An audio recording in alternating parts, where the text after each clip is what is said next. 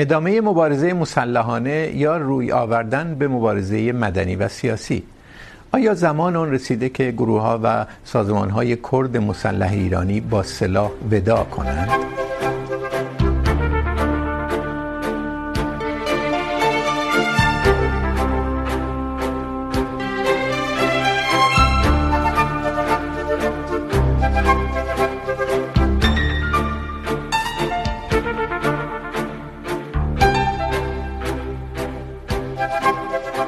سلام. سر یک میز نشستن دولت‌های ایران و عراق در موضوع گروه‌های مسلح کرد تاریخی طولانی‌تر از جمهوری اسلامی دارد. محمد رضا شاه از گروه‌های کرد برای فشار بر دولت عراق استفاده می‌کرد. دولت عراق هم همینطور. اما اون دوران گذشته، جمهوری اسلامی نفوذ زیادی در عراق پیدا کرده و در عوض دولت عراق قدرت چانه‌زنی خود را از دست داده. چنین شرایطی مناسب حال گروه‌های مسلح کرد ایرانی نیست، هرچند یک اقلیم خودمختار و دولت محلی در کردستان عراق ایجاد شده. اما این اقلیم ثابت کرده توان حمایت یا شاید حتی اراده حمایت از کردهای مسلح ایرانی را ندارد. حملات موشکی و توپخانه‌ای ایران این را مرتب به پیشمرگه‌های کرد گوشزد می‌کند، حملاتی که دولت مرکزی عراق و اقلیم کردستان عراق را واداشت به توافق امنیتی تن بدهند. آیا دور شدن پیشمرگه ها از مرزهای ایران بر اساس توافق امنیتی ایران و عراق نباید شروع بحثی جدی بین آنان در مورد کنار گذاشتن سلاح و روی آوردن به مبارزه مدنی و سیاسی بشود؟ جواب فرخ نعمتپور، تحلیلگر کرد در سوئد، به این سوال مثبت است. اما سعید شمس، جامعه شناس و تحلیلگر سیاسی که او هم کرد است، جواب متفاوتی به این سوال می‌دهد. خیلی ممنون.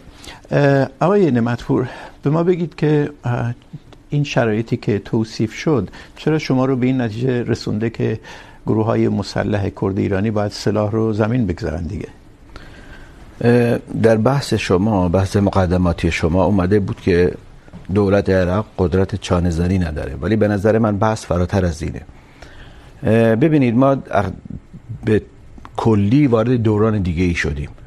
موقعی که رژیم بعث وجود داشت، دولت جمهوری اسلامی اینور همسایش بود. خب این دوتا دولت متعارض بودن، مشکلات فراوانی با هم داشتن. خب یه تاریخ جنگ هشت ساله پشتشون بود و کلی مسائل دیگه. خب دقیق در اون دوران ما شاهد این هستیم که درست در به همون صورتی که توی مقدمه اومده بود، این دولت‌ها به این نتیجه رسیدن از نیروهای اپوزیسیون همدیگر هم علیه همدیگه استفاده کنن و بعد ما به طور کلی شاهد یک دوران پرفراز و نشیب مبارزه مسلحانه در دهه شصت هستیم، چه از در از طرف گروه‌های کرد عراقی، چه از طرف گروه‌های کرد ایرانی، ولی با انتفاضه و فر... نهایتاً فروپاشی دولت صدام ما وارد دوران دیگه میشیم که به کل متفاوته و این رو باید به عنوان بستر اصلی بستر اصلی که میتونه این امکان رو به گروه های کردی بده که مبارزه مسلحانه کنن علیه کشورهای خودشون یا علیه دولت‌های خودشون بهتره بگم، به کلی دیگه از دست میدن. دولت عراق بعد از یعنی دولت جدیدی که درست شده کاملا با دولت پیشین متفاوته، از این لحاظ که دولتیه که دوست دولت ایران محسوب میشه، حتی نه دولت مرکزی عراق بلکه دولت اقلیم کردستان هم دوست دولت ایران محسوب میشه. اتحادیه میهنی کردستان و حزب دموکرات کردستان عراق پیوندهای تاریخی و پیوندهای مبارزاتی حتی میتونم بگم ویژه‌ای با جمهوری اسلامی دارن. پیوندهای مبارزاتی با جمهوری اسلامی بله. به این معنا که در دوران جنگ ایران عراق اینا عملیات مشترک مشترک با هم داشتن علیه نیروهای جمهوری اسلامی، به عنوان مثلا مسئله حلبجه و کلی مسائل دیگه. شما اگه برید یعنی اون کتاب‌هایی رو که رهبران کرد عراقی نوشتن در مورد دهه هشتاد، شما این رو به وضوح می‌بینید. بنابراین به, به کل دوران عوض شده. موقعی هم که دوران عوض میشه به این معنی هستش که اون پشت جبهه‌ای که وجود داره به طور کلی عوض میشه. خب این وضعیت سیاسی حال حاضر ممکنه عوض شه. دولت عراق ممکنه قوی تر بشه، همین الان درآمدهای نفتیش با سرعت زیاد داره افزایش پیدا میکنه. وقتی که ثبات و استحکام بیشتری پیدا کنه ممکنه شرایط متفاوت بشه، اون وقت دولت ها ممکنه دوباره به اون بازی استفاده از اپوزیسیون یکدیگر روی بیارن. تمام تمام اون پارامترایی که ما میبینیم در طی این سی ساله یا سی اندی ساله بعد از فروپاشی دولت صدام ناظر بر این هستند که دولت عراق اساساً دولت دوست ایران محسوب میشه. حکومت اقلیم کردستان حکومت دوست ایران و فکر می‌کنید میشه. این شرایط ادامه پیدا خواهد کرد و این شرایط ادامه پیدا خواهد کرد. این کشورها میتونن با همدیگه رقیب اقتصادی باشند، رقیب فرهنگی باشند، رقیب بازرگانی باشند، ولی من تصور نمی کنم در آینده نزدیک و حتی حتی دورم این کشورها به دش... کشورهای دشمن همدیگه تبدیل بشن. و دلیل اصلی که شما فکر میکنید گروه های کرد مسلح ایرانی باید سلاح رو زمین بگذارن اینه؟ بله دقیق همینه. موقع نگاه کنید یعنی دهه شصت اساساً لوجستیک نیروی پیشمرگ در اون دوران احزاب کردی مسلح اساساً پشت مرصع بود. درسته اینا از توان مردمی داشتن، از یه سری توانهای داخلی استفاده می‌کردن، ولی اصل پشت به نظر من پشت جبهه بود.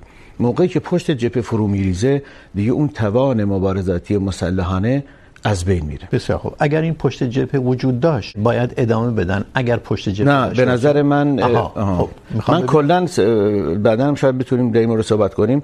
به نظر من وارد شدن مبارزه در کردستان از بعد از اینکه گروه‌های سیاسی کرد از شهرها رانده شدن و وارد فاز مبارزه پارتیزانی شدن، از اون مرحله به نظر من اساسا مبارزه مسلحانه کار اشتباهی بود، کار درستی بود. خب این بنیادی تره، یعنی اصلا شما با کل مبارزه مسلحانه گروه‌های کرد مسئله دارید. مبارزه مسلحانه به نظر من موقعی که تبدیل میشه به مبارزه مسلحانه یک حزب سیاسی یا یک چند چند حزب سیاسی مشخص و از اون بنیادی توده‌ایش میبره، در اینجا به نظر من وارد مشکلات اساسی میشه که کماکان هم شد. جنبش کردستان به نظر من از این مسئله رنج میبره. آقای شمس نظر شما چیه؟ من والا راستش اولا با اون فرم بندی که گروه های مسلح اشکال از نظر من اشکال داره، برای اینکه فرم بندی در مقدمه. آره و خود آقای نعمتپور همین مثلا مفهومو به کار بردن، چون اینا احزاب سیاسی با تاریخ طولانی هستن، ولی خب بنا به شرایط مشخصی که واردش نمیشیم در یه دوره درگیر مبارزه مسلحانه و تاکتیک مسلحانه رو انتخاب کردن تا بالاخره این وضعیتی که آقای نعمتپور توصیف کردن اینا در عراق اونجا موندن بعد از تحول. شما میگید اینا احزاب سیاسی ان که در یه دوره‌ای اسلحه برداشتن، ولی تا اونجایی که ما میدونیم احزاب و سازمان‌های کرد مسلح بودن از ابتدا. چنین نبوده؟ هم یعنی اسلحه هویتیه. نه نه این درسته. ببینید بله. خب این بحثه. ببینید مسئله کردها بعضی از جامعه شناسا جامعه شناسا در خاورمیانه از تراب ماینورسی صحبت میکنن که کردها جزء اون هستن، یعنی ام. یک اقلیتی که در یه وضعیت ویژه قرار میگیره که تو اون دایره هی باید دور بزنه. خب کردها این جمله هم مشهوره دیگه، هیچ دوستی بدون کوهستان ها یا کوهامون، که هم رمان شده هم کتاب تاریخی شده. خب کوهستان یعنی اسلحه هم خب. شیوه از زیست پولیتیکس یا زیست خب بر احزاب سیاسی مسلح بودن اینجوری بگید. نه نه احزابی بودن که در مقاطع مختلفی اسلحه به کار بردن، ولی احزاب سیاسی بودن. امه. گروه مسلح فرق میکنن. امه. یعنی این اهلون هنوز خب میتونیم بر نه گروه مسلح بلکه حزب سیاسی مسلح توافق توافق یعنی کنیم. نظامی دارن. بله. بله. احزاب سیاسی مسلح. بله بله. این در همه جا بوده. در آفریقای جنوبی هم کنگره ملی افریقا خب. شاخه نظامی. برگردیم به سوال. شما بله. موافق نیستید با نظر من؟ نه قطعاً گفتم به همین دلیل که اولا خب با هم اشاره کردیم تاریخ کردها در صد سال اخیر و ویژگی که این موقعیتی که کردها نه در ایران، در عراق و در الان هم در ترکیه داشتن مبارزه مسلحانه تاکتیکی بوده که به هر حال کردات میتونن از خودشون دفاع بکنن. و صحبتی که آقای نعمتپور میکنه دوران عوض شده، واقعا این جای سوال جدی داره. اولا در عراق ما هیچ ثبات سیاسی نداریم، چون فقط ایران نیست، ترکیه هم خیلی نفوذ داره، سازمان ملل خیلی یونامی اونجا خودش یک فاکتور مهمی است برای اینکه مسئله اقلیت‌ها، نه فقط کردها، آسوری‌ها، مسیحی‌ها، همه این مسائل مشکلات هست و بی‌ثباتی خود دولت عراق هم به هیچ وجه ما از دوران جدید در عراق نمیتونیم صحبت بکنیم. این یه مسئله. و از این زاویه این که این تصوری که این دیگه دولت باثباتی است که با ایران هم که دولت باثباتی رابطه دارن و اینا باید این پشت جبهه را خالی بکنن، به نظر من تحلیل درستی نیست و واقعیت به دور از این است. از از زاویه دیگه جمهوری اسلامی چرا این فشار میاره؟ برای اینکه این احزاب حضورشون در اونجا اولا یک پشت جبهه‌ای دارن، بوروکراسی و رهبریشون در اونجا مستقره و این امکان فعالیت و سازماندهی در داخل برای اینا وجود آورده. در شروع جنبش ژینا ما کاملا دیدیم وقتی این جنبش این احزاب نقش بسیار برجسته‌ای داشتن، یعنی وجود پیشمرگه ها اون سوی مرز پشت جبهه‌ای برای مبارزه سیاسی. بله، تاثیر بالاخره پشت جبهه‌ای است که این رهبری اونجاست. در داخل شما وقتی هستت ضربه میخوره به راحتی میتونید بازسازی بکنید، اون عناصری که مخفی شدن رو خارج کنید، عناصر جدیدی بذاری، امکان سازمانی، قدرت سازمانی به شما میده. نزدیک به کشورت هستی، خیلی راحت میتونید بری اونور اون نیرو خارج کنید. از این نظر نکته دوم اینه که به هر حال جمهوری اسلامی به نظر من استراتژیک داره که میگه عمق استراتژیک، به ویژه بعد از تحولات بخش کردستان سوریه و این کشاکشایی که با آمریکا داره، کاملا متوجه هست که حضور احزاب کرد در اونجا، حتی اگر فعلا از مبارزه مسلحانه عمل خودش استفاده نکنن، در تحولات آتی و در نقشه اون هلال شیعی که اونا میخوان که مرز به حساب سوریه با عراق به جوری به دست بگیرن که آمریکایی هم مخالفن، این حضور این احزاب در اونجا مانع بسیار جدی خواهد بود. از این زاویه و از همه مهمتر اینه که در واقع تبلیغی که دارن میکنن که اینا رو میخوام خالص اعلام بکنیم، یک جنبه روانی داره برای جمهوری اسلامی که فکر میکنه این جنبه روانی اگر موج جدیدی از اعتراضات شروع بشه، اون تأثیری که کردستان رو بقیه مناطق ایران گذاشت اون تأثیر نخواهد کاهش خواهد داد. از این زاویه من البته نماینده احزاب نیستم، اونا خودشون تصمیم میگیرن. بله، شما تحلیلگر سیاسی هستید، ولی من فکر کنم که خود این احزاب هم در شرایطی نیستن که اسلحه به زمین بزنن و اصلا این بحث عملی هم نخواهد بود. خب در مورد عملی بودن یا نبودنش در نوبت بعد از شما خواهیم پرسید. نظر شما چیه از جمله این نکته‌ای که ایشون گفتن که وجود پیشمرگه‌های این احزاب اون سوی مرز کمک میکنه به حضورشون یا فعالیتشون در شهرهای کردستان؟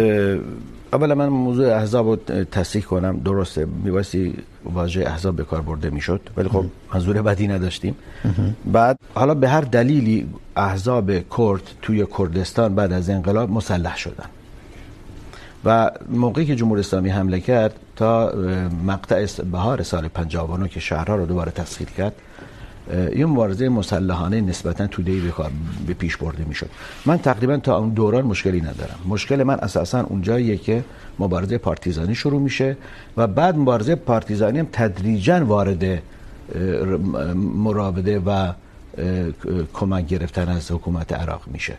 از اونجا به بعد هست به نظر من خصلت توده‌ای مبارزه در کردستان از بین میره. ایشون بیاد روی نکته متمرکز میگه که این کاری که پیشمرگه‌ها در اون سو میکنن کمک میکنه به مبارزه مدنی سیاسی یا نفوذی که این احزاب در داخل ایران دارن. چنین بعد لطفاً بذارید من یک سری نکته بود. ایشون گفتن تاکتیک. به نظر من مبارزه مسلحانه از شکل تاکتیک در کردستان خارج شده و اساساً به استراتژی تبدیل شده. ام. چون که تاکتیک مرحله خاصی رو در بر میگیره، حداقل مرحله زمانی خاص کوتاهی رو، ولی ما میبینیم سالهای سال دههای متفاوتی که ما داره داریم مبارزه مسلحانه رو در کردستان میبینیم و این معنیش اینه که اساساً به استراتژی تبدیل شده. مبارزه مسلحانه با شرایط زمانه که نافرمانی مدنی شهری همونجوری که جنبش مهسا دیدیم با مشخصات مبارزه سیاسی در جهان معاصر سازگار هست.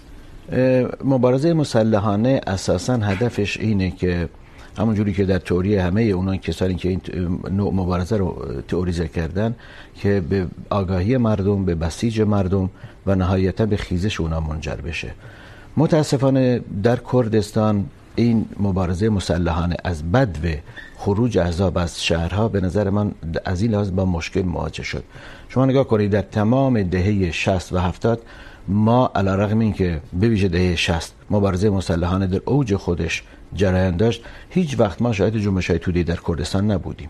چرا؟ چون که این جنبش مسلحانه ای که احزاب کرد توریزه کرده بودند عموماً در روستاها جریان داشت، از لوجستیکی متکی به پشت مرسا بود، فصلی بود به نوعی. من برای همین تماس مستقیم خودش رو با جنبش‌های شهری، هم میدونیم که کردستان به ویژه از از ترکیب جمعیتی هم تغییر کرده، به کاملا شهرنشین شده، اینو از دست داده بود. برای همین جنبش مسلحانه من معتقدم به آگاهی به باقی بخشی به ویژه رابطه با مسائل ملی منجر شد، حتی مسائل طبقاتی اونجایی که احزاب چپ مبارزه میکردن، ولی هیچ وقت در اون سالها منجر به این نشد که ما شاهد این باشیم متعاقب این مبارزه ما به جنبش توده‌ای برسیم. ولی در شرایط کنونی ما می‌بینیم مسئله جنبش مهسا اتفاق میفته. این جنبش مهسا که اتفاق میفته، پارادایم های ایجاد جنبش مهسا به نظر من کمترین رابطه رو با جنبش مسلحانه دارن. این پارادایم ها بیشتر تابع یک سری پارامترهای دیگه‌ای هستن که در جامعه ایران، در جامعه کردستان اتفاق افتاده. خب ما شاهدین هستیم که خب یک نوع جهانی شدن، یک نوع انفجار اطلاعات درست شده، یک نوع اون اون به نوعی حصاری رو که جمهوری اسلامی دور ایران تنیده بود در هم شکسته شده، یک نوع خود آگاهی آگاهی در ایران در همه جامعه مختلفش درست شده و کلا این به این منجر شد که اون بخش یا خصلت جنبش توده‌ای در ایران و به ویژه در کردستان برجستگی پیدا کنه و در همین پارادایم، در همین پهنا ما شاهد این هستیم که احزاب سنتی یا احزابی که تاریخ دیری در کردستان دارن میتونن وارد بشن و بر اون اساس حرکت کنن و اتفاقا هم میبینیم در جنبش ژینا اصلا ما حضور جنبش مسلحانه نداریم و این معناش اینه که جنبش توده‌ای در ایران ربط مستقیمی به جنبش به حرکت مسلحانه در ایران نداره. اجازه بدید نظر آقای شمس چیه که جنبش ژینا نشون داد که حرکات شهری، اعتراضها، جنبشها، نافرمانی شهری هست که در واقع مدل اعتراضی و به گفته ایشون ربطی هم به حرکت مسلحانه در اون سوی مرز از جانب پیشمرگه ها نداره. مگر کسی غیر از این گفته؟ خود احزاب کرد وقتی بیان دادن و ازشون خواستن با اسلحه وارد بشن، به ویژه در سقز، کاملا گفتن ما در این مرحله به هیچ وجه سلاح به کار نمیگیریم، ما در مرحله هستیم جنبش مدنی و از این طریق پیش میریم. یعنی خب آیا به گفته ایشون نتیجه گرفت که نه؟ خب ببینید این نتیجه گیری یه پیش‌فرضی داره. ببینید ما خود جنبش ژینا، زن زندگی آزادی، این جنبش یک زمینه‌ای داره. توجه کردی؟ زمینش اینه که ما در ایران یک تبعیض ساختاری علیه کردها و زنها داشتیم، یعنی در واقع ما یک آپارتاید جنسیتی و ملیتی داشتیم. وقتی شما صحبت از آپارتاید میکنید، این پشت این آپارتاید قانون هست دیگه، یعنی این تبعیض رو قانونیش کردن و پشت قانون هم خشونت هست. نمونه بسیار بارزی که فکر می‌کنم چون پشت قانون خشونت هست باید متوسل واکنش‌ها باید مسلح بود. نه نه نه، این که شما خشونت و به کار نگیریم جنبش مدنی، این تصور که دورانش به سر آمده، نمونه خیلی جدی وقتی ما از آپارتاید صحبت می‌کنیم آفریقای جنوبی. شما از سال هزار و نهصد و شصت و یک که وقتی آفریقای جنوب، کنگره ملی افریقا تشکیل شده، اون ام کی یا در واقع چیز مسلحانه، شاخه مسلحانه داشته تا نود و چهار که توافق کردن. یعنی یه جنبش توده‌ای داشتیم، جنبش توده‌ای تظاهرات داشتیم، همزمان یه شاخه نظامی داشتیم. این شاخه با... آقای آقای شمس، این شاخه نظامی تو کوه‌ها یا اونور مرز نبوده که، این شاخه نظامی کنگره ملی افریقا همراه بوده در شهرها این سو اون سو با در البته گروه‌هایشون در کشورهای همسایه بودن، ولی این در واقع در داخل آفریقای جنوبی بوده. الان ما راجع به گروه‌های یا احزاب یا سازمان‌هایی صحبت می‌کنیم که اون سوی مرز هستن و موجودیت خودشون رو هم نمیتونن حفظ کنن. ولی خب ببین اینجا درک از درکی که آقای نعمتپور از موازی مثلا درک مسعود احمدزاده از بالا خودشون که از بنیانگذاران آگاهی است، موازی مثلا تاکتیک پیش از موازی مثلا تاکتیکی برای تغییر تعادل قوا، نه اینکه برای آگاهی. آگاهی رضاهای دیگه میشه به مردم رسون. از این زاویه و ما اصلا تو بحث این بود که این احزاب فعلا خودشون این تاکتیک رو به کار نمیگیرن. در عراق برای دفاع از خودشون فعلا خودشون هم صراحتا گفتن پشتیبانیشون از این جنبش پشتیبانی ادامه مدنی بوده و اینجا ما مشکلی نداریم. این نکته یعنی... مهمیه. اجازه بدید من این رو از آقای نعمتپور بپرسم. پیش از این برنامه من چندین سوال رو با یکی دو تا از رهبران احزاب کرد در میان گذاشتم که نمیتونستن تو این برنامه بیان. اینها گفتن که این سلاحی که ما داریم برای دفاع از خود ماست، به عبارتی برای مقاومت مسلحانه است، نه مبارزه مسلحانه علیه جمهوری اسلامی، و گفتن که ما عملیات نداشتیم در سالهای اخیر. به این معنا میشه گفت که در واقع حفظ سلاح برای حفظ جان خوده از نگاه اینها.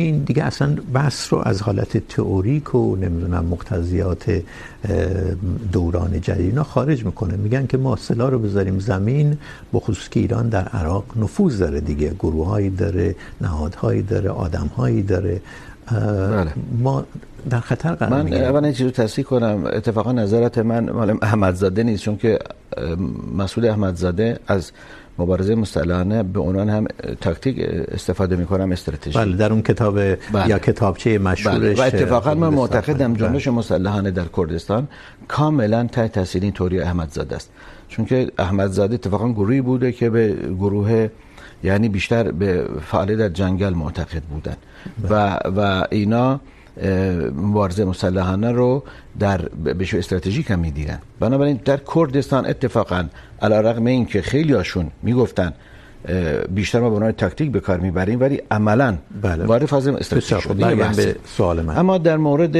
کردستان عراق نگاه کنید، در همه متونی که وجود داره تاریخاً موجود است در اسناد اسناد احزاب ما بحث بحث مبارزه مسلحانه است و نه دفاع مسلحانه از خود. البته توجیه میشه بله. یا گفته میشه این جمهوری اسلامی بود بر ما تحمیل کرد، ولی خب بعد وارد موقعی که اون ترمای سیاسی که به کار برده میشه مبارزه مسلحانه است. خب اون ترما رو بزنین کنار، اونا شاید در واقع شعارهای حزبی باشه. آره ولی دفاع وضعیت ترم حاضر چیه؟ وضعیت حاضر در شما اجازه بدید بله. در عراق فقط نفوذ ایران نیست، داعش حضور داره، بله. داعش هست، ترکیه هست، یعنی تهدیدها یکی دوتا نیست دیگه. خب بس بر سر این هستش که آیا واقعا وجود سلاح در دست احزاب میتونه امنیتی اونا رو تأمین کنه؟ آیا تا حالا ما با تأمین احزاب و افراد مبارز کرد ایرانی در عراق مواجه بودیم؟ نمونه اخیرش حمله موشکی به کوسنجق هستش، به مقرات حزب دموکرات هستش، به مقرات دیگه ترورهای بیشماری که در کردستان عراق به ویژه در دهه نود ایجاد شده. من خودم دهه نود میلادی اونجا بودم، لیست حداقل سیصد نفر هست که ترور شدن. و درست همین این بحثی هم که شد، جمهوری اسلامی نفوذ داره.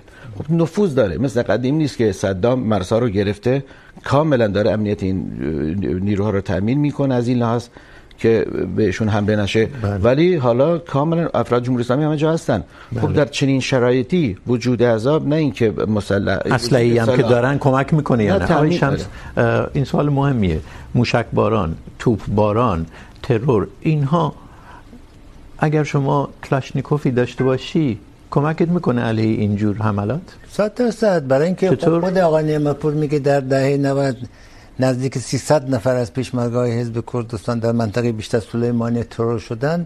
اون امکان الان رو نداشتن اونا، توجه کردی؟ یعنی تحت شرایط ویژه‌ای بودن تو بنا... یعنی اونا ترور شدن به دلیل اینکه مسلح نبودن. آره دیگه، آره مثلا تو خونه هاشون بودن.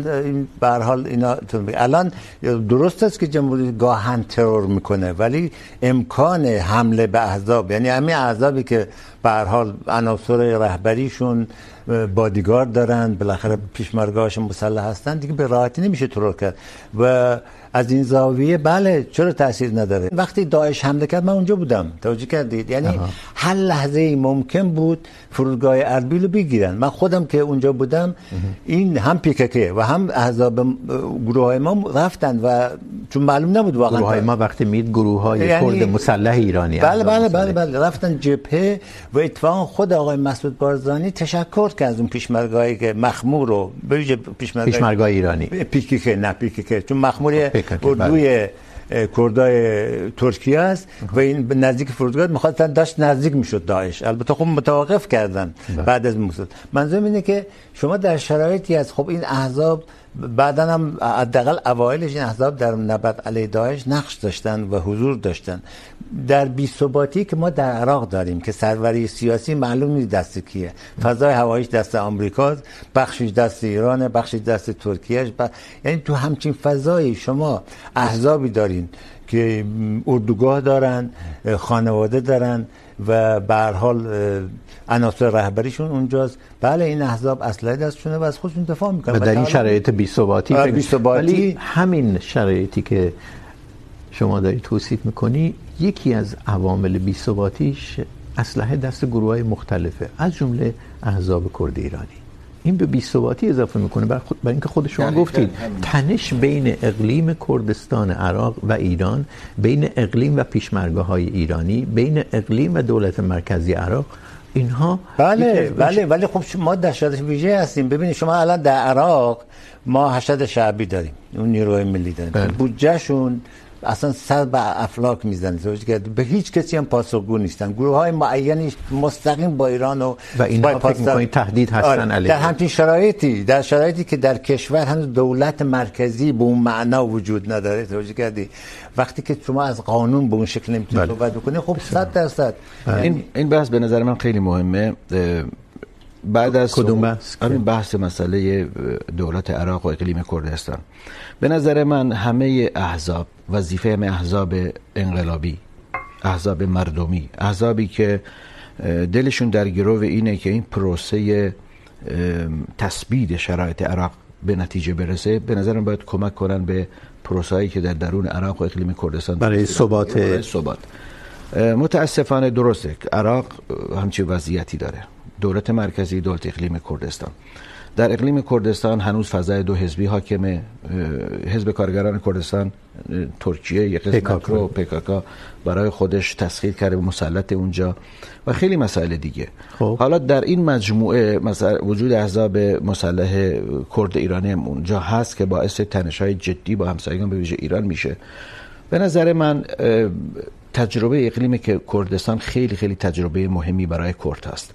علی رغم هر مسئله‌ای که اونجا پیش اومده، علی رغم هر کمکاری، ندانمکاری که احزاب مسلط کرد عراقی اونجا انجام دادن، ولی از لحاظ استراتژیک عرض می‌کنم و آینده کردها از لحاظ اینکه بتونن موقعیت خودشون رو در منطقه تحکیم کنن خیلی وابسته به اون در گروه اقلیم, اقلیم کردستان, کردستان و کردهای مسلح ایرانی باید همه چیز رو در کمک کنیم اونجا تثبیت بشه. به نظر من خیلی انتقادا وارده. آقای آقای, آقای, آقای نعمتپور، از نظر خیلی از کردهای ایرانی اقلیم کردستان عراق یک حکومت، شما گفتید دو حزبی، یک حکومت در واقع باندیه، فساد درش زیاده، ما یک حزب قوی سوم داریم که اصلا در واقع پلتفرم سیاسیش مبارزه علیه فساد در این دو حزب. این ترتیب گفتن این که کردهای مسلح ایرانی همه چیز رو باید در خدمت اقلیم کردستان عراق بذارن، نه نه اینکه همه چیز رو، ولی خب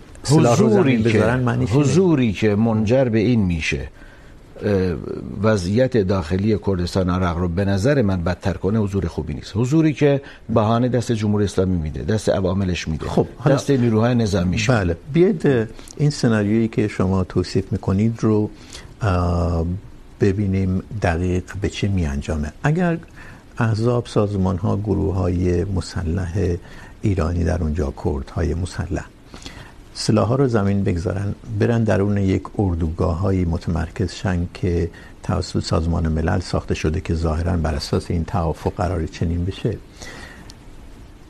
به سرنوشت مجاهدین دچار نمیشن، به این معنی که یه تعداد کرد خواهند بود که قبلا سلاح داشتن، الان دیگه سلاح ندارن و اینا فردا پس فردا در توافق بعدی بین دولت مرکزی عراق و ایران اخراج میشن، برن در یک گوشه‌ای در جایی چون آلبانی و دیگه در واقع عملاً مزمحل میشن دیگه و بخشی از بخش مهمی از بدنه این سازمان‌ها از بین میره. به نظر من احزاب کرد ایرانی ریشه اجتماعی دارن تو جامعه خودشون، نیرو دارن. حزب دموکرات کردستان ایران قبل از اینکه انقلاب ایران بشه فقط چند نفر فکر کنن از رهبرشون تو بغداد بودن، موقعی برگشتن چون که تاریخ داشتن شدن حزب دموکرات.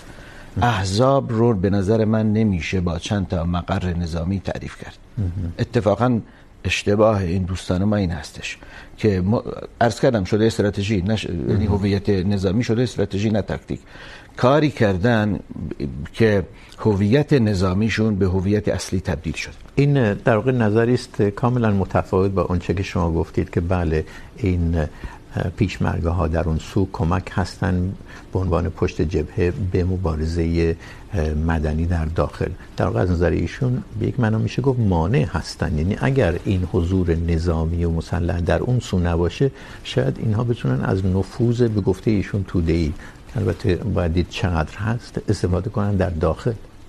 خب این نفوذ توده اونها وقتی که اعلام اعتصاب میکنند و تمام شهرهای کردستان تا تا استان کردستان ایران بازارها رو میبندن، علی رغم فشار جمهوری اسلامی با تهدید مغازه رو باز میکنن، پس این نفوذ توده ای از کجا اومده؟ ببینید از مبارزه مسلح نه نه از تاریخی که اومده و حضور اونها. خب این تاریخ رو میتونن ببینید شما ببینید شما اصلا در در ترکیه ما تا دهه هشتاد توجه کردی ناسیونالیسم کردی اصلا نیروی مؤثر سیاسی نبود.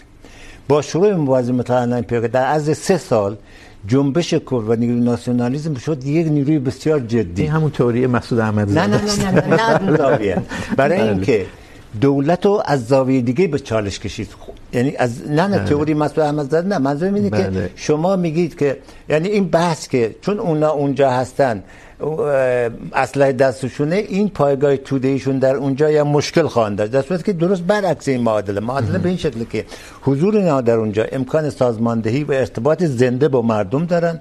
روزانه ده ها اتوبوس از کردستان ایران مردم میان و میرن برای تجارت، برای گردش، برای تجارت میان، ولی این چه ربطی به احزاب مسلح داره؟ رابطه زنده با مردم. خب این رابطه دارن. بدون سلاح این احزاب هم میتونه برقرار باشه.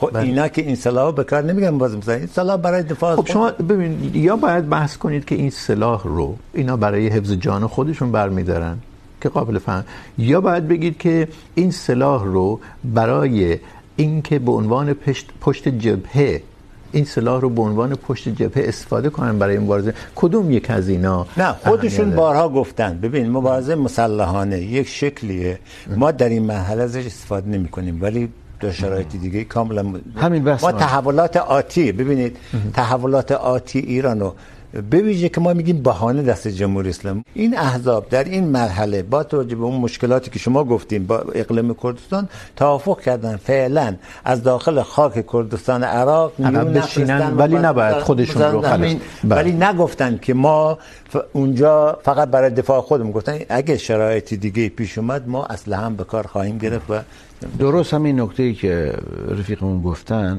خیلی قابل توجهه. احزاب کرد میگن ما این حمله نمی کنیم، اینو برای دفاع میخوایم. خب این اصل مسئله رو از جانب جمهوری اسلامی عرض میکنم تغییر که نمیده، چون که هنوز اون تئوری تئوری مبارزه مسلحانه از طرف این احزاب که به زیر سوال نرفته. جمهوری اسلامی حساب کتاب خودش رو داره، میگه اوکی در چنین مرحله این کارو انجام نمیدن، فردا پس فردا یه شرایط دیگه اومد اینا میجنبن، پس اونم فشارشو بیشتر میکنه. همین تجربه رو در رابطه با سال نود و شش داریم. نود و شش جمهوری اسلامی اون موقع احزاب کرد مسلح اونور مرز عملیات داشتن. جمهوری اسلامی سال نود و شش حمله کرد به مقرات حزب دموکرات در آزادی کوهسنجان. بله. بعد از ده روز یک توافقنامه امضا شد با حضور اتحادیه میهنی کردستان. حزب دموکرات موافقت کرد که دیگه ببینیم عملیات نکنه. عملیات نکنه. ولی دقیق سال دو هزار و شانزده هفده یعنی بیست سال بعدش ما راسان رو می‌بینیم. ها شما نود و شش میلادی رو میلادی رو و بعد دوباره میلادی رو می‌کنم. و بعد بعد از بیست سال ما شاید دوران دیگه ای هستیم. یعنی به محض اینکه معادلات پشت جبهه یا معادلات داخل کردستان عراق تغییر میکنه، حالا ما وارد اون بحث نمیشیم که سری مراودات هست میان بعضی از احزاب با احزاب کردستان بله. دیگه و اینا، اونا هم دقیق همین استفاده رو از هم دیگه میکنن. حزب دموکرات این فرصت رو پیدا میکنه نیروهاش رو به همون منطقه‌ای که لب مرز هستن، منطقه هلگورد فکر کنم خوزستانی هست. خب جمهوری اسلامی اینا رو میبینه. تو موقعی که منظور شما این است که تا زمانی که اسلحه دست اینها، جمهوری اسلامی فکر میکنه همین که شرایط مهیا بشه اینها میان. به خصوص حالا که راجع به ذهنیت جمهوری اسلامی صحبت میکنیم، چون در معادلات بعد ذهنیت کسی که داره این توافق رو اعمال میکنه رو بعد در نظر گرفت دیگه. جمهوری اسلامی در این حال معتقده که اسرائیل در کردستان عراق فعاله.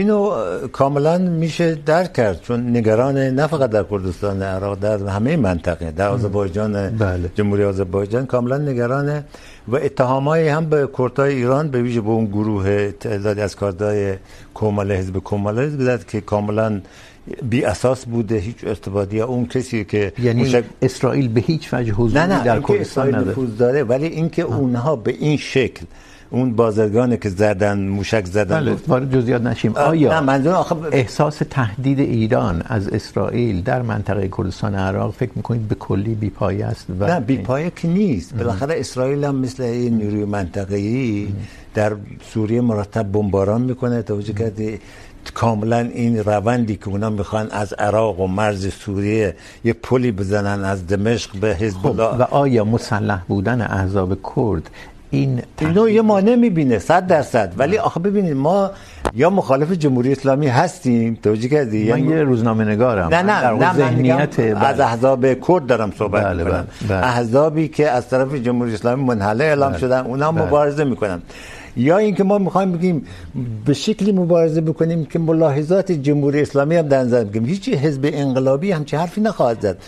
ملاحظات آیا یک حزب سیاسی ملاحظات خصم خودش رو در نظر نمیگیره؟ چرا در تاکتیکا هست، ولی آها. شما باید این توجه بکنید. ببین جمهوری اسلامی جنبه روانی هم داره. چه سه روز پیش کیهان یک یادداشتی فرستاده بود بله.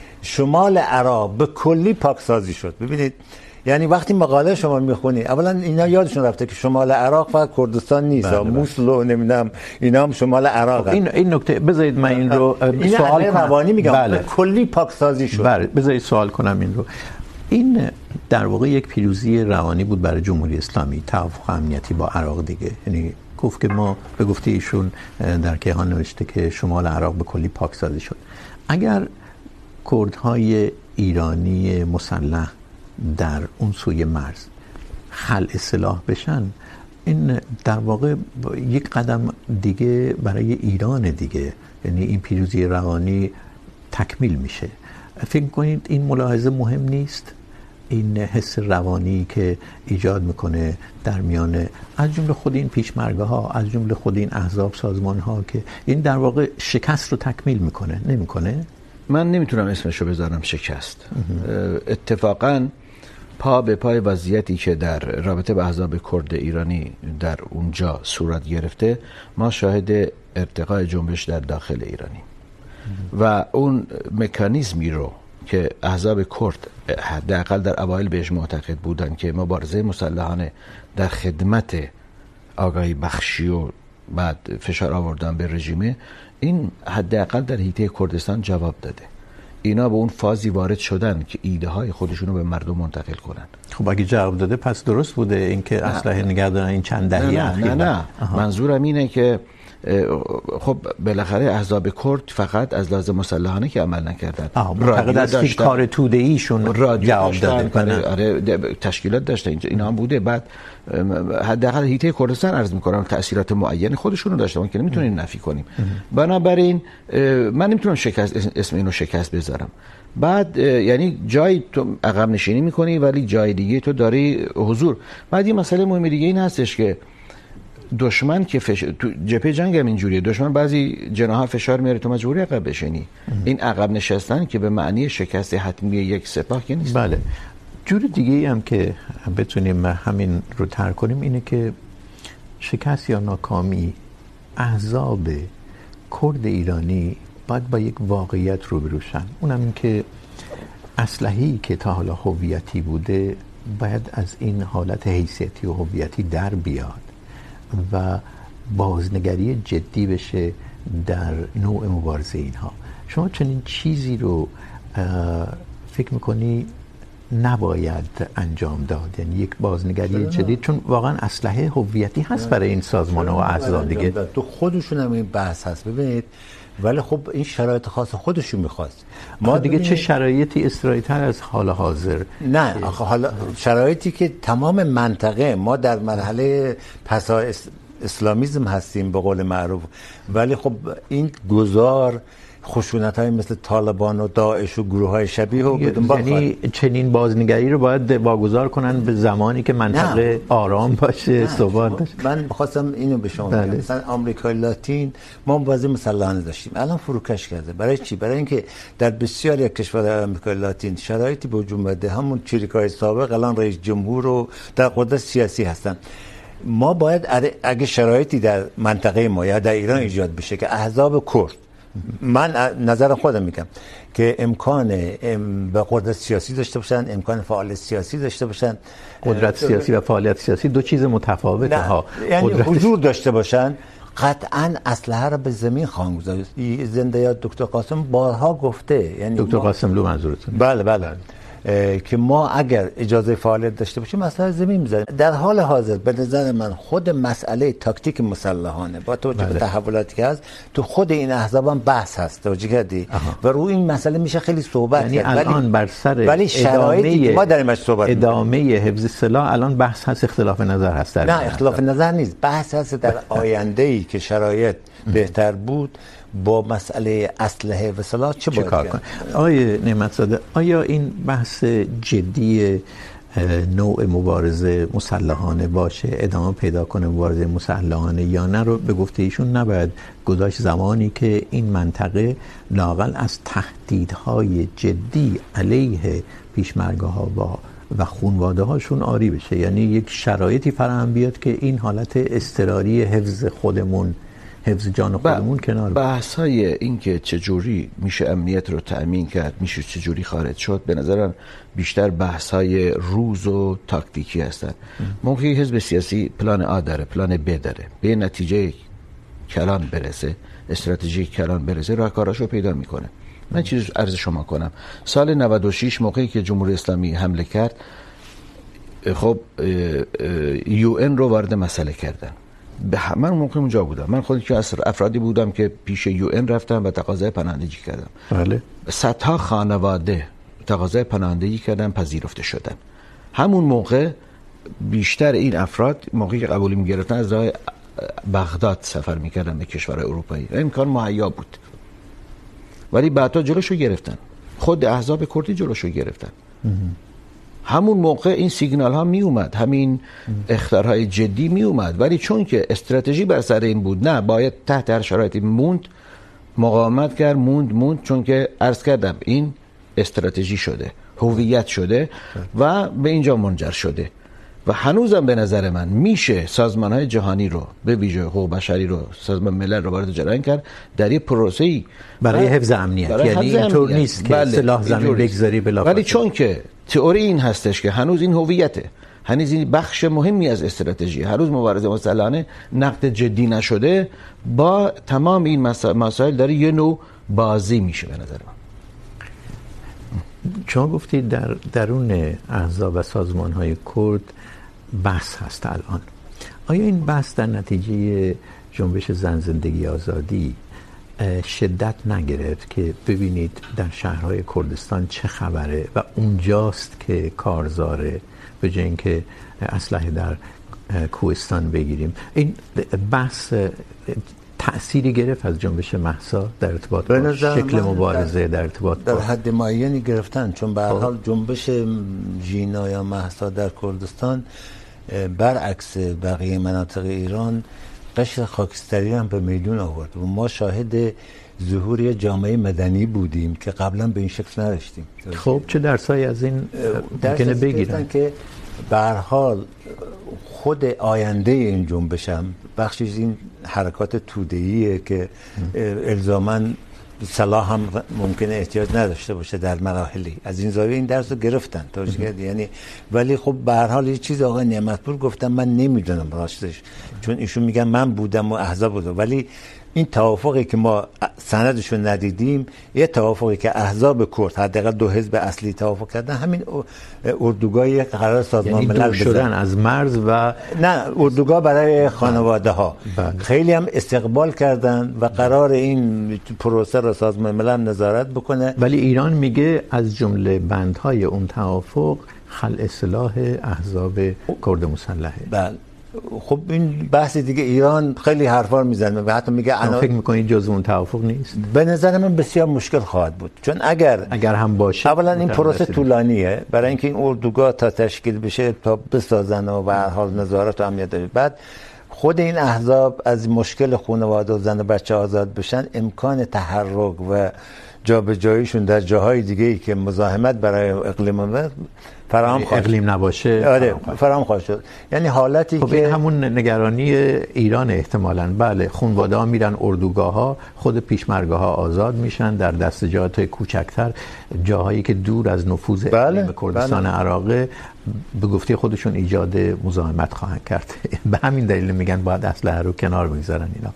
من به هر حال گفتم آقای کریمی من نماینده‌شون نیستم، ولی من خودم خیلی مشکل میبینم ادعایی که ایران میکنه، نه فقط برای اقلیم کردستان، حتی برای دولت عراق هم اجرایی توافق آره شکل. برای دولت عراق هم، برای اینکه فاکتور یونامی آمریکا، حضور آمریکا در اونجا و خیلی مسائل دیگه. نکته مهمه، یعنی شما فکر می‌کنید آمریکا نمیخواد گروه‌های و احزاب مسلح کرد ایرانی نه آمریکا نمیخواد تعادل به گونه‌ای در عراق به هم بخوره که بخشی در عرصه‌های معینی ایران دیکته بکنه. توجه کردید؟ چون مسئله فقط جنبه کردها یا کرد ایران نداره، مسیحی‌ها یکی از مشکلات آمریکا و یونامی اینا هستند و تا الان در کردستان اینا امنیت داشتن. توجه کردید؟ به چه شکلی که از مشکلات بودن؟ یعنی حفظ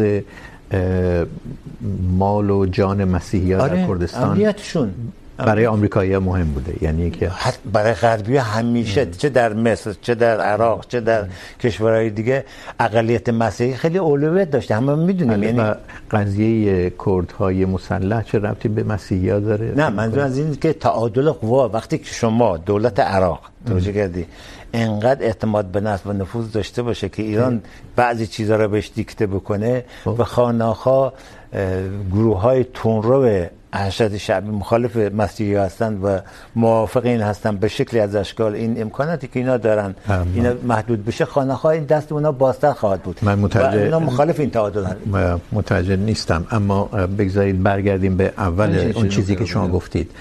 ایشون معتقده آمریکا هم سعی میکنه در منطقه طوری رفتار کنه که مانع نفوذ بیشتر ایران باشه و این از عوامل مهمه.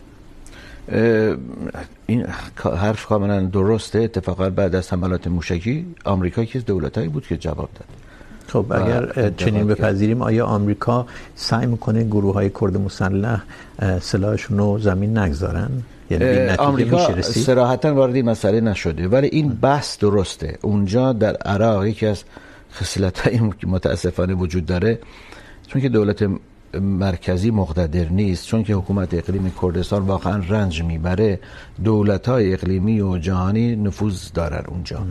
از ایران گرفته، از ترکیه گرفته، از اسرائیل گرفته، از عربستان سعودی، از خود آمریکا به ویژه اونجا که سفارت و پایگاه نظامی اونا دارن و اونجا یه فضای خاکستری وجود داره. اتفاقا چیزی که باعث ماندگاری احزاب مسلح میشه همین فضای خاکستریه که تعریف نشده است. ام. هم تعریف نشده است، هم ناشفافه و کسی نمیدونه اونجا چه خبره، چی میگذره، ولی میشه حدس زد. این ماندگاری که هنوز احزاب کرد ما اونجا وجود دارن اتفاقا منوط به همین مسئله است. ایشون که میگن خیلی مشکل روندیه، درسته خیلی مشکله. این چیزی رو که ایران از دولت عراق درخواست کرده پیش بردنش درست به علت وجود همین ف... قبل از خاکستری فضای خاکستری. حالا دیگه مسئله این که حکومت مرکزی اقلیم چه حال چه وضعیت داره.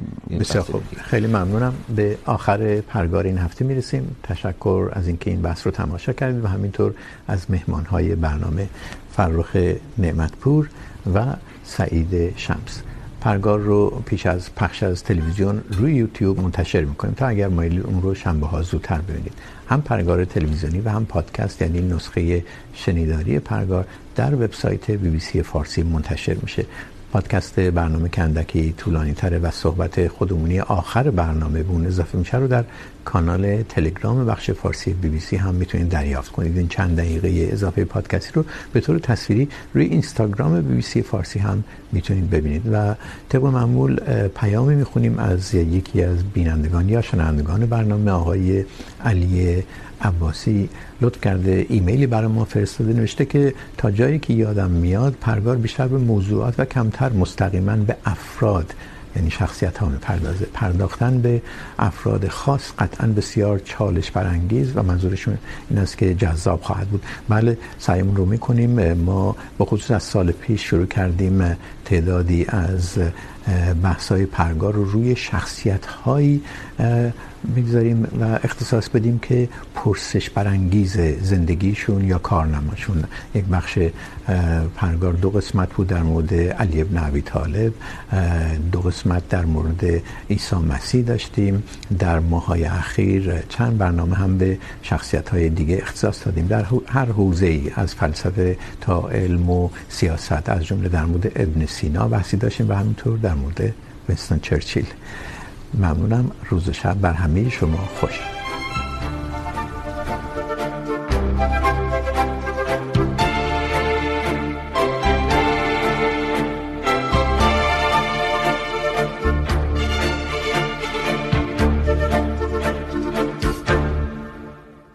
خب، چهار دقیقه پادکستی.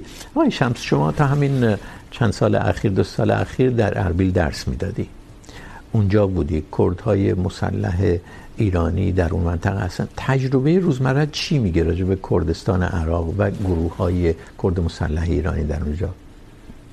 تجربه من اینو میگه که تاثیرات بسیار مثبتی داشتن. اولا خب بحث روی کردستان عراق داشت. بله، بخشی از کادرهای اعضای احزاب توی میدیا اونجا حضور فعال دارن، ستون دارن، برنامه اجرا میکنن و به هر حال این بسیار مؤثره.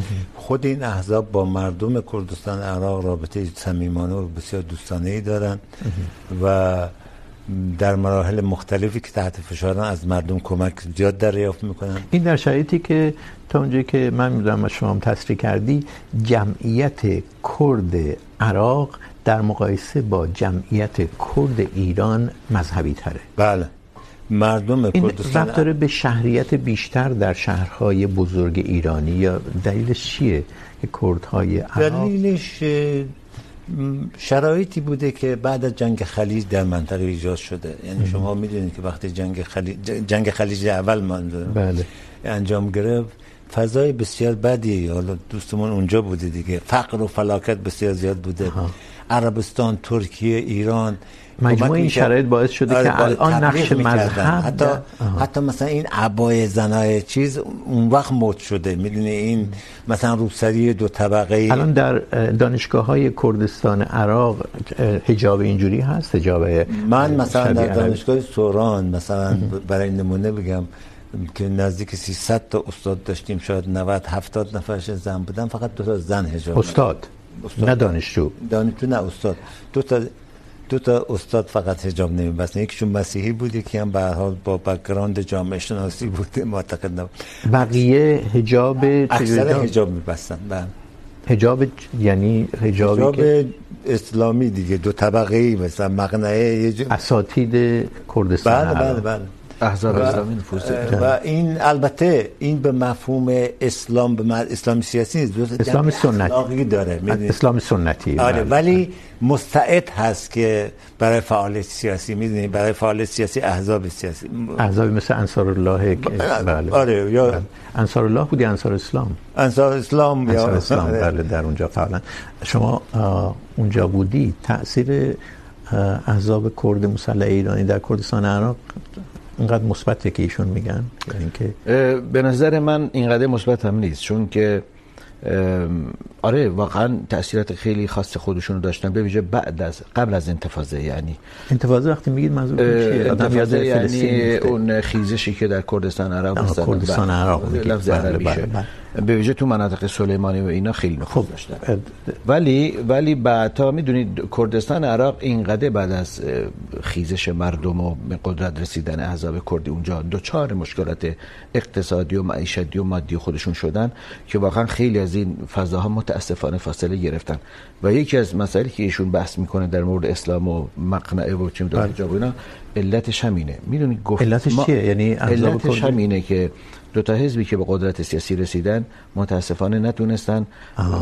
یعنی اون اون مدلی که مدلی رو من... که لازمه و وعده داده بودن ایجاد کنن. و این باعث قدرتگیری اسلام الالترناتیو هم میخواد. البته احزاب چپ اونجا خیلی قوی بودن، مثلا حزب شیوعی خیلی قوی بود، ولی خب چون که خیزش بعد از فروپاشی شوروی بود اونا دیگه وضعشون کاملا بد شد و همین باعث شد شرایطی به وجود بیاد که اسلامیان رشد کنن. اسلامی هم اتفاق نداریم، البته از امکاناتی که کشورهای مثل عربستان استفاده, استفاده میکنن. خیلی ممنونم.